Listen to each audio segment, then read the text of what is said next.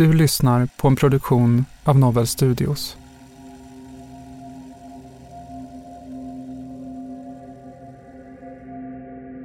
Musiken dånar ut i rummet och ett fönster är öppet.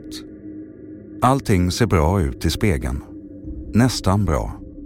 Linjerna, hållningen. Edvin står i fjärde position och tar ett sista andetag innan finalen. Han har gjort det förr, men nu måste det bli perfekt. Det här är en populärvetenskaplig podcast där vi utforskar psykologiska fenomen bakom mänskligt beteende. Med särskilt fokus på beteenden som kan bli farliga och som ibland ligger oss närmare än vi själva tror. Jag heter Katarina Hovner och är rättspsykiatriker och forskare. Och jag heter Shilan Kaman och är beteendevetare och forskare. Du lyssnar på det mörka psyket om perfektionism.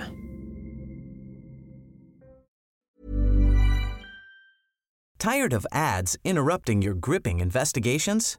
Good news. Ad-free listening is available on Amazon Music for all the music plus top podcasts included with your Prime membership. Ads shouldn't be the scariest thing about true crime. Start listening by downloading the Amazon Music app for free or go to amazon.com slash true crime ad free. That's amazon.com slash true crime ad free to catch up on the latest episodes without the ads.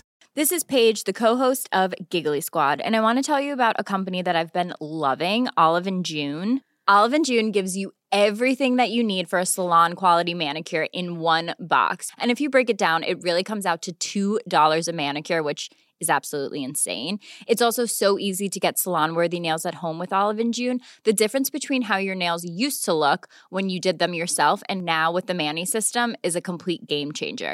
The best thing about Olive and June too is it's a quick dry. Dries in about one minute, lasts for five days, and full coverage in up to one to two coats. Visit oliveandjune.com slash perfectmanny20 for 20% off your first system. That's oliveandjune.com slash perfectmanny20 for 20% off your first system.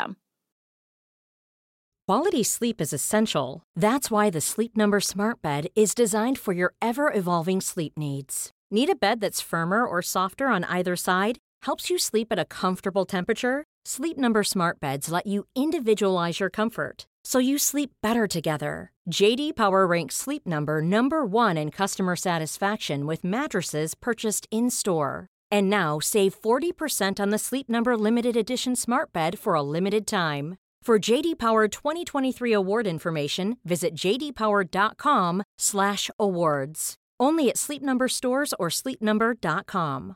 Planning for your next trip? Elevate your travel style with Quince. Quince has all the jet-setting essentials you'll want for your next getaway, like European linen, premium luggage options, buttery soft Italian leather bags, and so much more. And is all priced at 50 to 80% less than similar brands.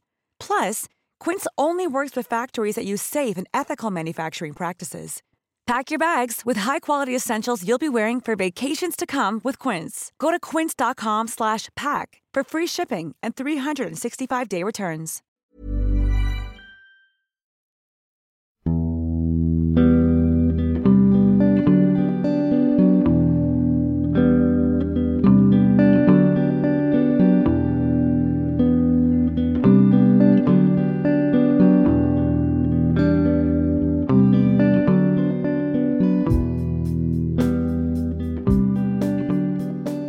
Du Katarina, om jag eh, säger perfektionist, eh, vad tänker du då?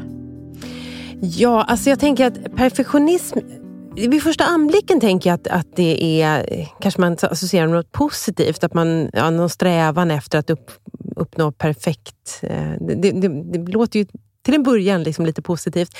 Men sen så när man tänker lite mer på det, och jag tycker nog att jag har stött på det mer kanske i, i mera negativa eh, sammanhang egentligen. Att, att man kan vara liksom för perfektionistisk.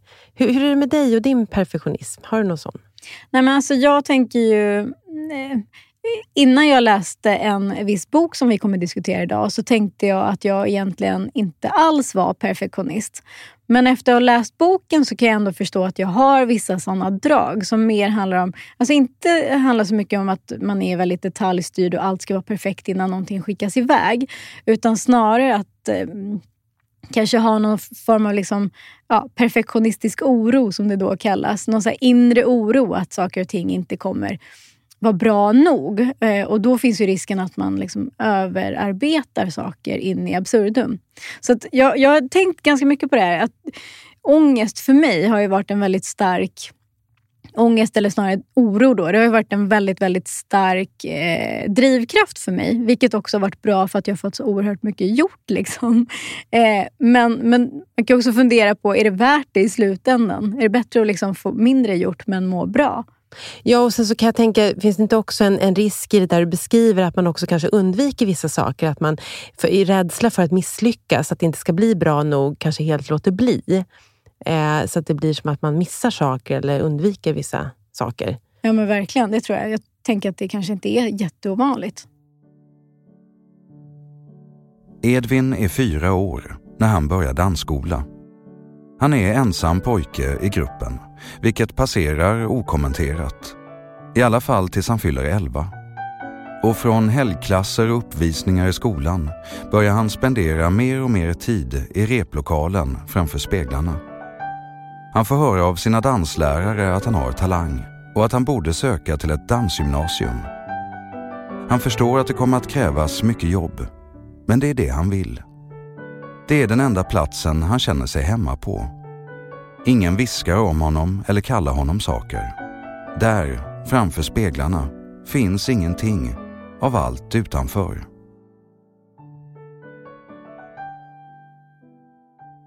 Vad är perfektionism? Mm.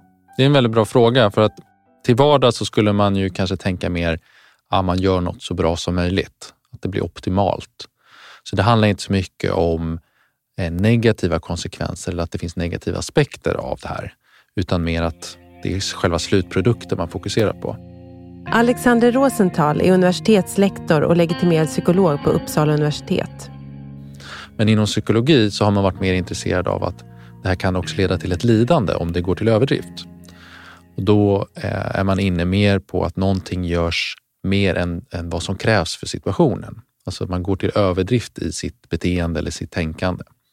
Och att det leder till olika typer av negativa konsekvenser. Då. Det kan ju vara relationskonsekvenser, alltså det påverkar mina relationer. Det kan vara psykiska konsekvenser, alltså jag mår dåligt av det och så vidare. Så man betonar den eh, liksom negativa aspekten när man pratar om perfektionism inom psykologi. Då. Just det. Och Kan det också komma till uttryck i att, det, att man inte ska göra en sak till perfektion, utan också att man har höga krav på sig så att man ska göra väldigt många olika saker eller konstant prestera? Mm. Är det också perfektionism? Ja, så den definition som vanligt, vanligtvis används inom psykologi, den fokuserar också på att personen bygger upp en väldigt stor del av sitt egenvärde på prestation. Alltså, jag är bara värd någonting om jag lyckas prestera eller nå upp till de här kraven som, som ställs på mig. Så fokus där är helt enkelt på att min självbild hänger ihop med vad jag lyckas åstadkomma. Och oftast är det då kopplat till att jag sätter höga mål för mig själv eller att jag upplever att andra har eh, liksom högt ställda krav på mig. Då. Mm. Och är det det, när man pratar om prestationsbaserad självkänsla, mm. är det det är det samma sak? Nej, mm. men snarlikt. Och prestationsbaserad självkänsla var ett sånt begrepp som var väldigt poppis för så tio år sedan ungefär. Men när man mäter prestationsbaserad självkänsla så eh, fokuserar man också väldigt mycket på eh, positiva aspekter. Så att det finns en bra sida av det också. Vilket blir lite förvirrande då för att många som söker hjälp för de här typen av problem, eh, de tänker mer att det kanske bara är någonting negativt. Då.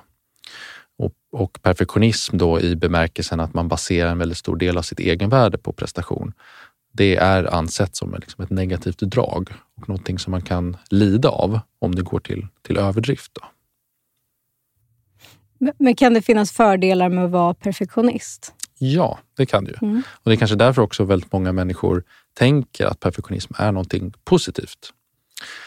Och den positiva sidan är väl att man lyckas åstadkomma mycket. Man är en väldigt bra kollega eller anställd för man får mycket gjort.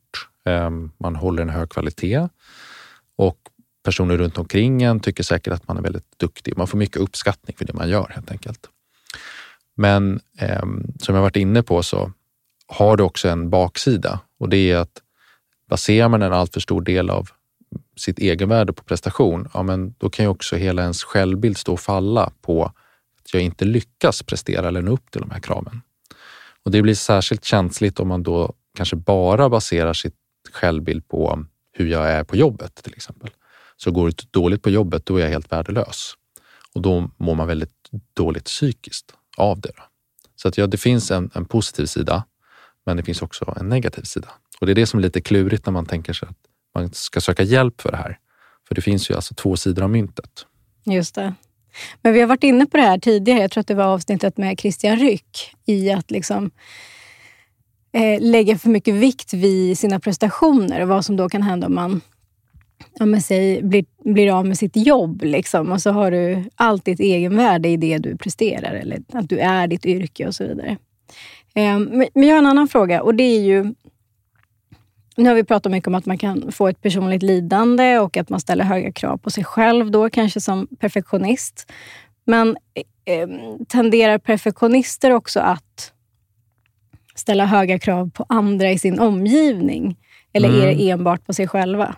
Ja, men det är också en relevant fråga. Tidigare så tänkte man sig att perfektionism, det var någonting man hade mycket eller lite av. Alltså ungefär som ett personlighetsdrag, att man är utåtriktad. Och då tänker man sig alltså att man kan skatta sig själv på en, på en skala, mer eller mindre. Men eh, modern forskning kring perfektionism, den hävdar snarare att det är multidimensionellt, alltså att det fler, finns flera dimensioner på det här, eller flera aspekter av det. Och en sån sak är det relationella, alltså hur ser min perfektionism ut? Eh, upplever jag att min perfektionism eller kraven jag ställer på mig kommer inifrån mig själv? Ja, då pratar man mer om eh, liksom en, en slags självförskriven perfektionism. Om man däremot upplever att perfektionismen eller de höga kraven kommer utifrån, alltså att det är andra som ställer dem på mig, då pratar man mer om att det här är en socialt förskriven perfektionism. Då. Det kanske är att nära anhöriga tycker att man måste vara på ett visst sätt eller så. Men så finns det också en variant som handlar om att jag ställer höga krav på andra. Alltså min perfektionism, det är mer utåtriktat. Eh, och den formen av utåtriktad perfektionism är lite speciell i det att det kanske inte är de personerna som upplever det som ett problem och söker hjälp. Men däremot får de ju stora problem i relationer med andra. För att man blir en ganska svår person att ha att göra med i arbetet eller i en relation till sin partner eller så. Så den är lite annorlunda jämfört med den här, de här andra två då, perfektionisttyperna. Men då ställer de inte de kraven på sig själva, utan det är primärt utåt? Eller är det både och? Det kan vara både och, mm. men eh, det blir lite speciellt i det att eh, man framför allt riktar sig till andra och vill att de ska leva upp till sina egna krav. Eh, och man pratar här mycket om att det hänger ihop med eh, andra typer av väldigt negativa personlighetsdrag. Mm. Alltså att man kanske inte heller är så empatisk, att man saknar den förmågan. Och att man kanske är kanske lite mer maktlysten och ja, en ganska otrevlig person att ha att göra med helt enkelt. Men som sagt, den typen av perfektionism är lite mer ovanlig för att det är kanske inte den som ser det här som ett problem och söker hjälp för det. I gymnasiet spenderar Edvin merparten av sina dagar i replokalen. Han går på ett dansgymnasium och bor i ett kollektiv. Dansen spelar in i allt han gör och är. Vad han lyssnar på, vad han har på sig och vilka han umgås med. Han märker att hans klasskamrater börjar prioritera annorlunda. Att de kommer bakfulla till första lektionen och sjukanmäler sig oftare. Edvin vet att han inte har tid för det. Han vet att det krävs arbete. Och mitt i all beslutsamhet och målinriktning blir han mer och mer ensam. Han har fått en egen nyckel till skolan eftersom att han är sist kvar efter att städpersonalen har gått. Han lägger mer tid på att repetera inför sina redovisningar än vad de andra i klassen gör. För att han aldrig känner sig nöjd. För att han vet vad som krävs för att bli bäst. Och fast han får höra att han behöver sakta ner vet han att han är för nära dit han vill nå. Du, du, skriver i din bok, jag tyckte det var väldigt spännande att du skriver om att det finns perfektionistiska miljöer också. Vad kan en perfektionistisk miljö vara? Mm. Och Det där är ju lite intressant. Jag träffar ju patienter och då är det ju patienter som söker hjälp för perfektionism. Och det är alltid svårt att avgöra huruvida personens uppfattning om vad som är bra nog och vad som krävs är en sann bild av verkligheten eller om det bara är en liksom, missuppfattning om, om vilka krav som faktiskt ställs på en. Och då finns det ju faktiskt vissa miljöer där det är väldigt viktigt att alltid göra saker kring perfekt. Alltså det är inneboende i den kontexten man befinner sig i. Och då är det också lite svårt att säga att personen måste göra annorlunda för det kanske är så att hela ens karriär bygger på att man fortsätter göra som man alltid har gjort. Och det skulle då till exempel kunna vara elitidrottare där man förstås inte kan vara bäst om man inte är perfekt. Det kan också vara akademiska miljöer, alltså att om man ska lyckas inom forskarvärlden så kanske man alltid måste leva upp till vissa krav. Eh, andra yrken som är väldigt konkurrensutsatta är likadana. Journalistik till exempel, konstnärsyrken. Och då är det ju svårt att säga till en patient att Nej, men du, du borde ju testa och se vad som händer om du lämnar in en text som inte känns helt perfekt. För att ens karriär kanske står och hänger på det. Och då behöver man ju helt enkelt föra en diskussion med den här patienten eh, om, så här, är det värt att fortsätta? Alltså, kan det här som du drivs av också ske på bekostnad av någonting? Och är det värt att ta den kostnaden? Alltså det kanske går ut över ditt välmående, din familj och så vidare. Så perfektionistiska miljöer finns ju och då får man helt enkelt ställa sig frågan, vill jag fortsätta vara i den här miljön eller inte? Men när folk söker hjälp då, brukar de i regel söka för, sin, för att de ställer höga krav på sig själva? Eller brukar de söka för någonting annat? Att de bara ska lära sig att hantera höga krav? Mm, det är en jättebra fråga. Nej, jag skulle säga att de flesta fallen så kanske man söker mer för att man tycker att man har för mycket.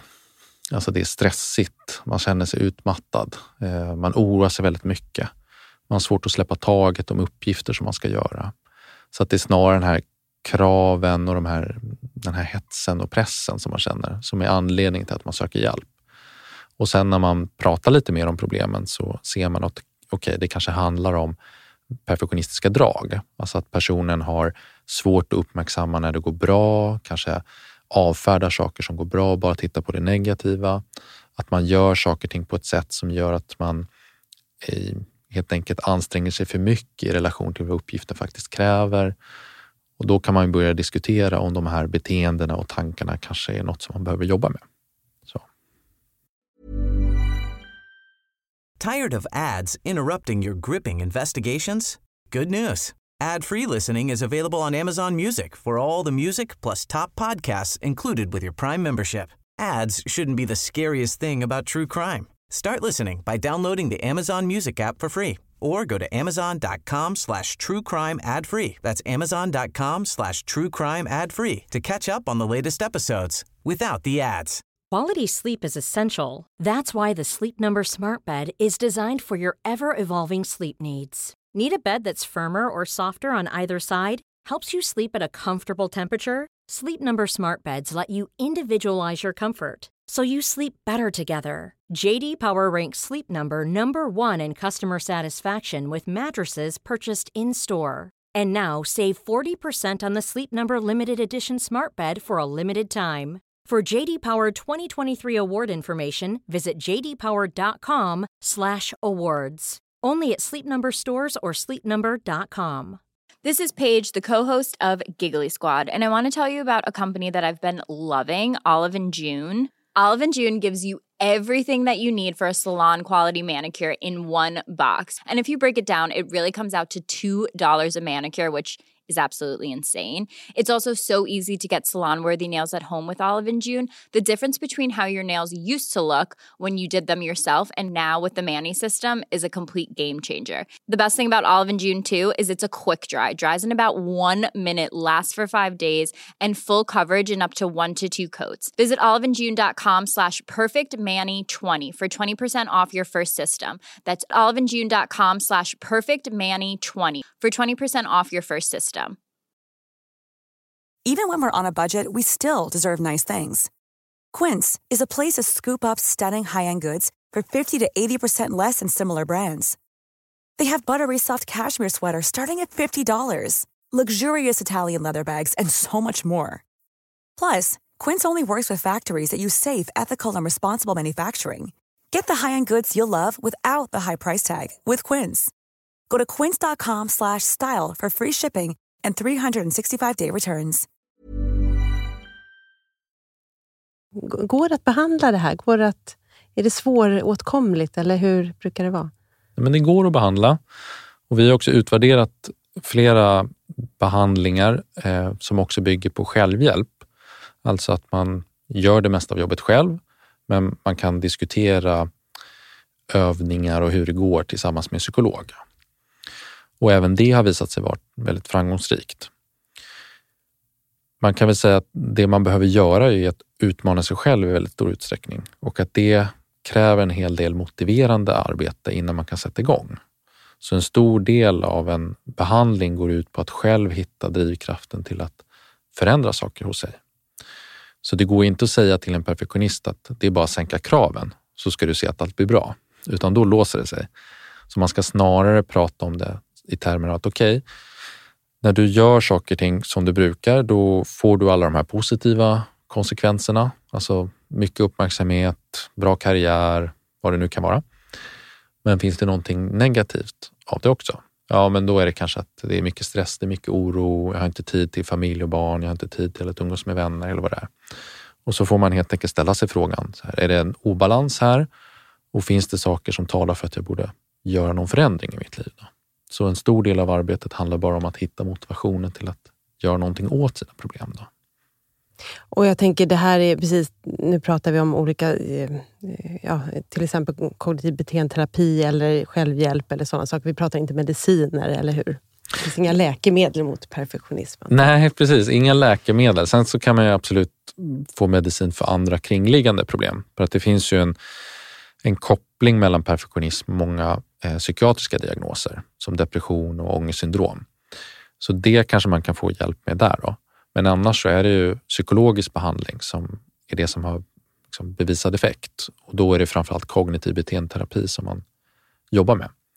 Och det är ju ganska logiskt om man tänker sig att okej, okay, större delen av perfektionismen fortsätter att vara ett problem i mitt liv utifrån att jag tänker och uppmärksammar saker på ett ganska skevt sätt och att jag beter mig på ett sätt som är väldigt rigitt så att jag har en ganska begränsad verktygslåda i hur jag tar mig an uppgifter på jobbet till exempel. Allt ska göras på exakt samma sätt. Och då behöver man utmana de här tankarna och de här beteendena och göra någonting annorlunda. Men om man misstänker att man har någon kollega eller nära anhörig som är ja men, eh, låt säga perfektionistiskt lagd på ett sånt sätt att det blir, så att det liksom, ja, blir ett lidande för den personen. Är det något man kan göra som närstående då? Mm. Jag brukar alltid tänka att man kan uppmärksamma personen på vad man själv ser. Så inte gå in och säga att ja, sänk kraven, du behöver inte göra så mycket, ta det lugnt. Utan snarare uppmärksamma personen på att okej, okay, men jag har noterat det här. Att varje gång du ska hålla en presentation på jobbet så sitter du uppe varje kväll i en hel vecka och är jättestressad. Och det verkar som att du är negativt påverkad av det. Har du tänkt på det och så kanske personen inser att okej, okay, andra personer runt omkring mig har noterat att det jag gör kanske påverkar mig negativt och det går ut över andra. Det kan vara en tankeställare till att man ska göra saker annorlunda. Så utgå från sig själv, eh, berätta vad man själv ser och håll det så konkret som möjligt. Så här, det här är det beteendet jag ser. Du gör det här upprepade gånger. Hur ser du på det? Tchaikovsky spelas för högt i högtalarna. Edvin har satt samma spår på repeat. Det måste sitta nu. Hans tröja ligger klistrad mot hans bröst. Armarna skakar och stundvis ser han dåligt. Men han vet att han måste fortsätta. Han har koreografin memorerad, men det är ändå något som känns ofullständigt. Intagningsproven för skolan i Paris är om sex veckor och även om han fått höra att han har en garanterad plats vet han att han måste bli bättre. Han vet hur hård konkurrensen är och att det inte finns plats för snedsteg. Hans kropp verkar, men det är han van vid. Och han ser det både som ett straff och en belöning. Han måste bara pressa sig själv lite till för att han kan bli bättre. Han vet det. Ett annat fenomen som är närliggande och som tydligen hör ihop med det här är ju prokrastinering. Vad är det? Så prokrastinering är att medvetet välja att fördröja ett tilltänkt handlingsförlopp trots insikten om att det kan leda till negativa konsekvenser. Alltså man undviker en uppgift eller aktivitet framför en annan och gör det som oftast är belönande eller angenämt i stunden. Då. Och så leder det till negativa konsekvenser för att man blir inte klar med det man ska. Uppskjutande beteende ska man kanske säga på ren svenska. Och Det finns en koppling till perfektionism i det att personer som skattar högt på det som då kallas för perfektionistisk oro, att man är väldigt ängslig över att göra fel till exempel, de prokrastinerar i större utsträckning. Och det är kanske inte så konstigt om man tänker sig att okej, okay, är jag orolig för att göra fel och göra misstag och inte leva upp till andras krav och så vidare, då blir det jättesvårt att lämna ifrån sig slutprodukten. För man vill hela tiden då förbättra den och säkerställa att det här kommer bli tillräckligt bra. Så då verkar personen prokrastinera mer. Däremot verkar det inte vara så för den här andra delen av perfektionism som kallas för perfektionistisk strävan och som bara handlar om att jag sätter upp höga krav för mig själv. Det verkar eh, inte alls vara relaterat till prokrastinering. Jag tänker det blir väl nästan det motsatta, eller man då sätter alla de här kraven och så betar man av det i någon slags strävan efter att prestera mycket på många sätt. Då, då funkar det inte att prokrastinera. Eller? Nej, men precis. Ja, exakt. Eh, och då är det också så pass viktigt för ens egen självbild att, att man ska lyckas. Så då ser man till att göra arbetet. Sen så kan ju det förstås leda till andra typer av problem. Men man ser inte till att lämna in en uppgift efter deadline, utan då blir jobbet gjort så att säga.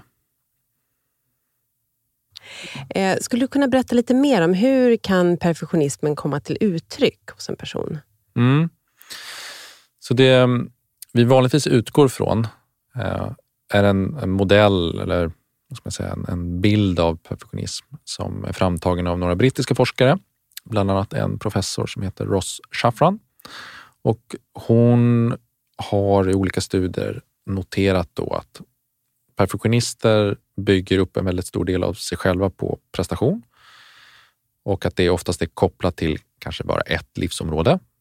Eh, jag ska vara bäst på jobbet eller jag ska vara bäst i mina studier eller bästa idrottaren. Eller vad det, det leder i sin tur till olika typer av regler man måste förhålla sig till. Så jag måste alltid göra saker på ett visst sätt eller jag måste alltid visa mig från min bästa sida eller vad det kan vara. Och det leder i sin tur till olika typer av beteenden och tankar som man ser till att utgå från oavsett hur situationen ser ut för att man ska se till att okay, men jag uppfyller den här regeln jag satt för mig själv. Och Det kan ju då vara att man alltid måste eh, se till att skicka in felfria texter på jobbet eller jag måste svara på alla frågor jag får. Jag kan inte snubbla på orden och vara osäker eller vad det nu kan vara.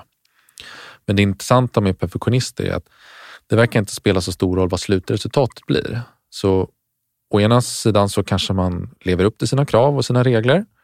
Men då är det väldigt lätt att avfärda framgången och tänka, att ah, det, det var, jag hade bara tur eller läraren eh, såg inte alla felen jag gjorde eller kollegorna ställde inte rätt frågor så de såg inte att jag eh, inte behärskade det här området eller något, något sånt. Okej, okay, då har man avfärdat framgången och så måste man höja ribban till nästa gång och göra ännu mer. Så då ser man till att fortsätta vara perfektionistiskt lagd helt enkelt. Det andra scenariot är helt enkelt det motsatta, att man lever inte upp till sina krav. Men det kan bero på att man antingen har svårt att uppmärksamma att det går bra, för att man kan inte notera det. Man har lättare att se det negativa. Eller att kraven var så högt satta från början att det var helt omöjligt att lyckas. Och då leder det till väldigt mycket självkritik och att man ser till att hamna tillbaka någonstans på ruta ett. Att okej, okay, men då måste jag anstränga mig ännu mer nästa gång för att verkligen se till att jag kan leva upp till mina egna krav. Då. Och det är det som Ross Schaffran menar är lite perfektionismens moment 22. Det spelar ingen roll vad resultatet blir. Man kommer fortsätta att vara så här perfektionistisk. Då. Och jag tänker också så här, ibland kan jag, jag, jag, kan relatera till att ibland överarbeta en uppgift så att den blir sämre. Förstår du mm. vad jag menar? Att allt, eh, hur är det egentligen? För jag tänker att det, det, är inte alltid bättre att jobba mer. Nej, exakt. Så det som oftast händer är att man når en slags eh, platå i sin prestation. Alltså ju mer tid och ju mer jag anstränger mig kommer efter ett tag inte generera liksom, ett bättre resultat. Och jag brukar oftast med patienter dra en jämförelse med idrottare. att Ju mer man tränar, desto bättre blir man till en viss nivå. Sen övertränar man och man börjar skada kroppen och det börjar gå ut för. Och så är det ju också med all tid och energi vi lägger ner i arbetsuppgifter eller skolan eller vad det kan vara. Efter ett tag så kommer inte de där extra timmarna att generera liksom en ännu bättre slutprodukt. Och då måste man ställa sig frågan, okej, okay, kan jag nöja mig vid en viss tidpunkt? När jag känner, okej, okay, men nu har jag nått min topp, nu har jag uppnått mina krav. Och så kan jag se till att få återhämtning eller ägna mig åt fritidsaktiviteter eller vad det kan vara istället. Då. Tired of ads interrupting your gripping investigations? Good news. Ad-free listening is available on Amazon Music for all the music plus top podcasts included with your Prime membership. Ads shouldn't be the scariest thing about true crime. Start listening by downloading the Amazon Music app for free or go to amazon.com slash true crime ad free. That's amazon.com slash true crime ad free to catch up on the latest episodes without the ads. Planning for your next trip? Elevate your travel style with Quince. Quince has all the jet setting essentials you'll want for your next getaway, like European linen, premium luggage options, buttery soft Italian leather bags, and so much more. And is all priced at 50 to 80% less than similar brands. Plus, Quince only works with factories that use safe and ethical manufacturing practices. Pack your bags with high-quality essentials you'll be wearing for vacations to come with Quince. Go to quince.com/pack for free shipping and 365-day returns. For the ones who work hard to ensure their crew can always go the extra mile, and the ones who get in early so everyone can go home on time, there's Granger, offering professional-grade supplies backed by product experts so you can quickly and easily find what you need. Plus, you can count on access to a committed team ready to go the extra mile for you. Call, clickgranger.com, or just stop by. Granger, for the ones who get it done.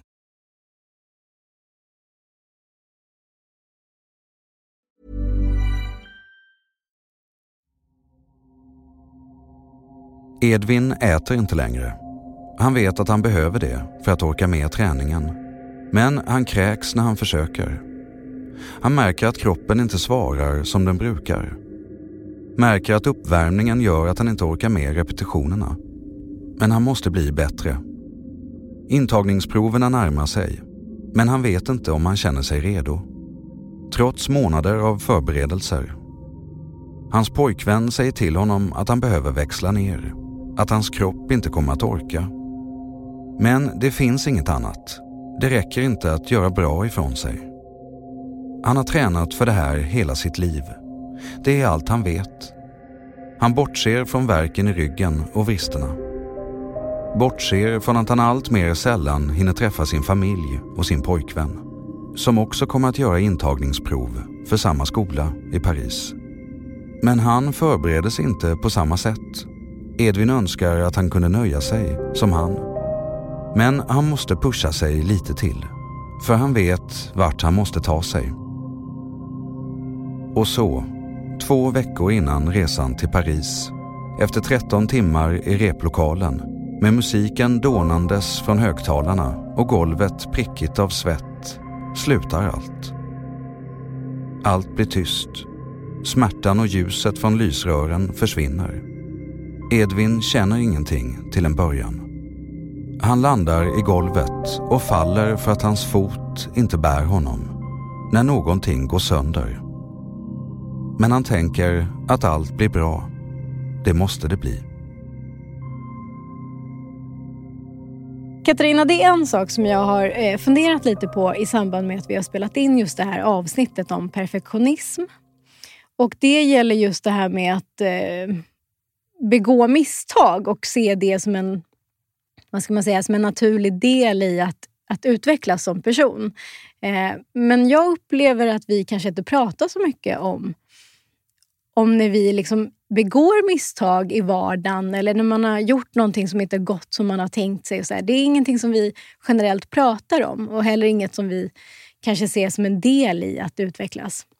Nej, du tänker mer att det blir som ett misslyckande bara, inte som någonting positivt? Ja, men precis. Och något som man gärna sopar under, under mattan. Och så tänk på det lite att jag, jag inbillar mig i alla fall att man i andra kulturer, till exempel då USA, kanske mer pratar om det. Att, liksom att det är en del av ens resa att liksom testa sig fram, misslyckas, testa sig fram, misslyckas och sen så går det bra. Så att jag funderar lite på det, om man kanske själv skulle liksom bli lite bättre på det där. Att, att också prata om de gångerna när det inte går som tänkt. Inte vara så rädd för att misslyckas heller kanske? Nej, precis. Verkligen. En del som jag tar med mig och funderar mycket på, det var när Alexander pratade om den här delen av perfektionismen, mer utåtriktad perfektionism. Alltså man kanske ställer väldigt höga krav på omgivningen. Och han nämnde ju att det här kanske inte var en grupp personer som de träffar så mycket, som kanske inte är så hjälpsökande. Och då när, när jag tänker på det, när han berättade om det, så tänker jag på någonting som en annan gäst hos oss har sagt. Det var Magnus från Manscentrum eh, Centrum eh, som pratade om det här att vissa våldsverkare som han träffade eh, hade ett behov av att det skulle vara ordning och reda runt omkring dem. Alltså det var plågsamt när barnen eller frun då liksom ställde till och inte betedde sig som han ville. Och då funderar jag på om det är det där, det, det låter lite som en sån utåtriktad perfektionism. Vad tror du? Nej men absolut. Och det var lite, jag tror att jag sa det i, jag vet inte om det var till, i det avsnittet eller avsnittet efter, där jag pratade om det här med att man ofta pratar om makt och kontroll hos liksom partnervåldsutövare. Och att efter mina intervjuer med partnervåldsutövare så har liksom begreppet kontroll fått en annan innebörd också, eller liksom en bredare, mer, mer liksom multifacetterad innebörd. Det vill säga just att kanske inte alltid handlar om så kontroll i form av svartsjuka utan mer att allting ska vara på ett visst sätt som man själv vill ha det. Just det här perfektionistiska, eh, perfektionistiska kraven på sin omgivning. Och Det här är ju väldigt spännande att tänka att den här delen, den här liksom lilla undergruppen kanske, att, att det gömmer sig mycket av perfektionism där i. Och, eh, för jag tror också att han nämnde det, att det kan också gå hand i hand med vissa egenskaper som gör de här personerna ganska svåra att till exempel leva med eller interagera med. Att det kan finnas sådana andra drag också då i personligheten. Och det stämmer ju också ganska bra överens med eh, en svår, svårare person då i, i kanske form av någon som faktiskt också utövar partnervåld och liksom ställer kontroll på sin omgivning. Och jag tänker att det måste vara väldigt frustrerande att vilja ha ordning och reda omkring sig och så har man liksom en partner som beter sig som den vill och får inte tala om om det kommer barn in i bilden som ju är kanske hopplösa på att hålla ordning på det sättet och att den här kontrollförlusten måste bli väldigt, väldigt plågsam. Någon ursäktar sig på franska och tar sig fram mellan stolsraderna. Det är förstaårsklassens redovisning och i salongen sitter talangscouter från hela världen. Edvin ursäktar att han inte kan resa på sig och pekar på sin krycka. Det har gått ett år snart, men vristen har inte läkt. Samtidigt som han längtar tillbaka till spegelsalarna kan han tycka att det är lättare att inte vara där. Edvins pojkvän avslutar akt 1 och publiken ställer sig upp för att applådera. Ridån går ner och Edvin får hjälp att resa sig. Han går ut, tar sig ner för trapporna och sätter sig i entrén. Om en stund hör han första ringningen som talar om att pausen närmar sig sitt slut och människor skyndar omkring honom. Men han sitter kvar. Han hör andra ringningen och tredje och sista. Sen tar han sin jacka stödjer sig på kryckan och går ut.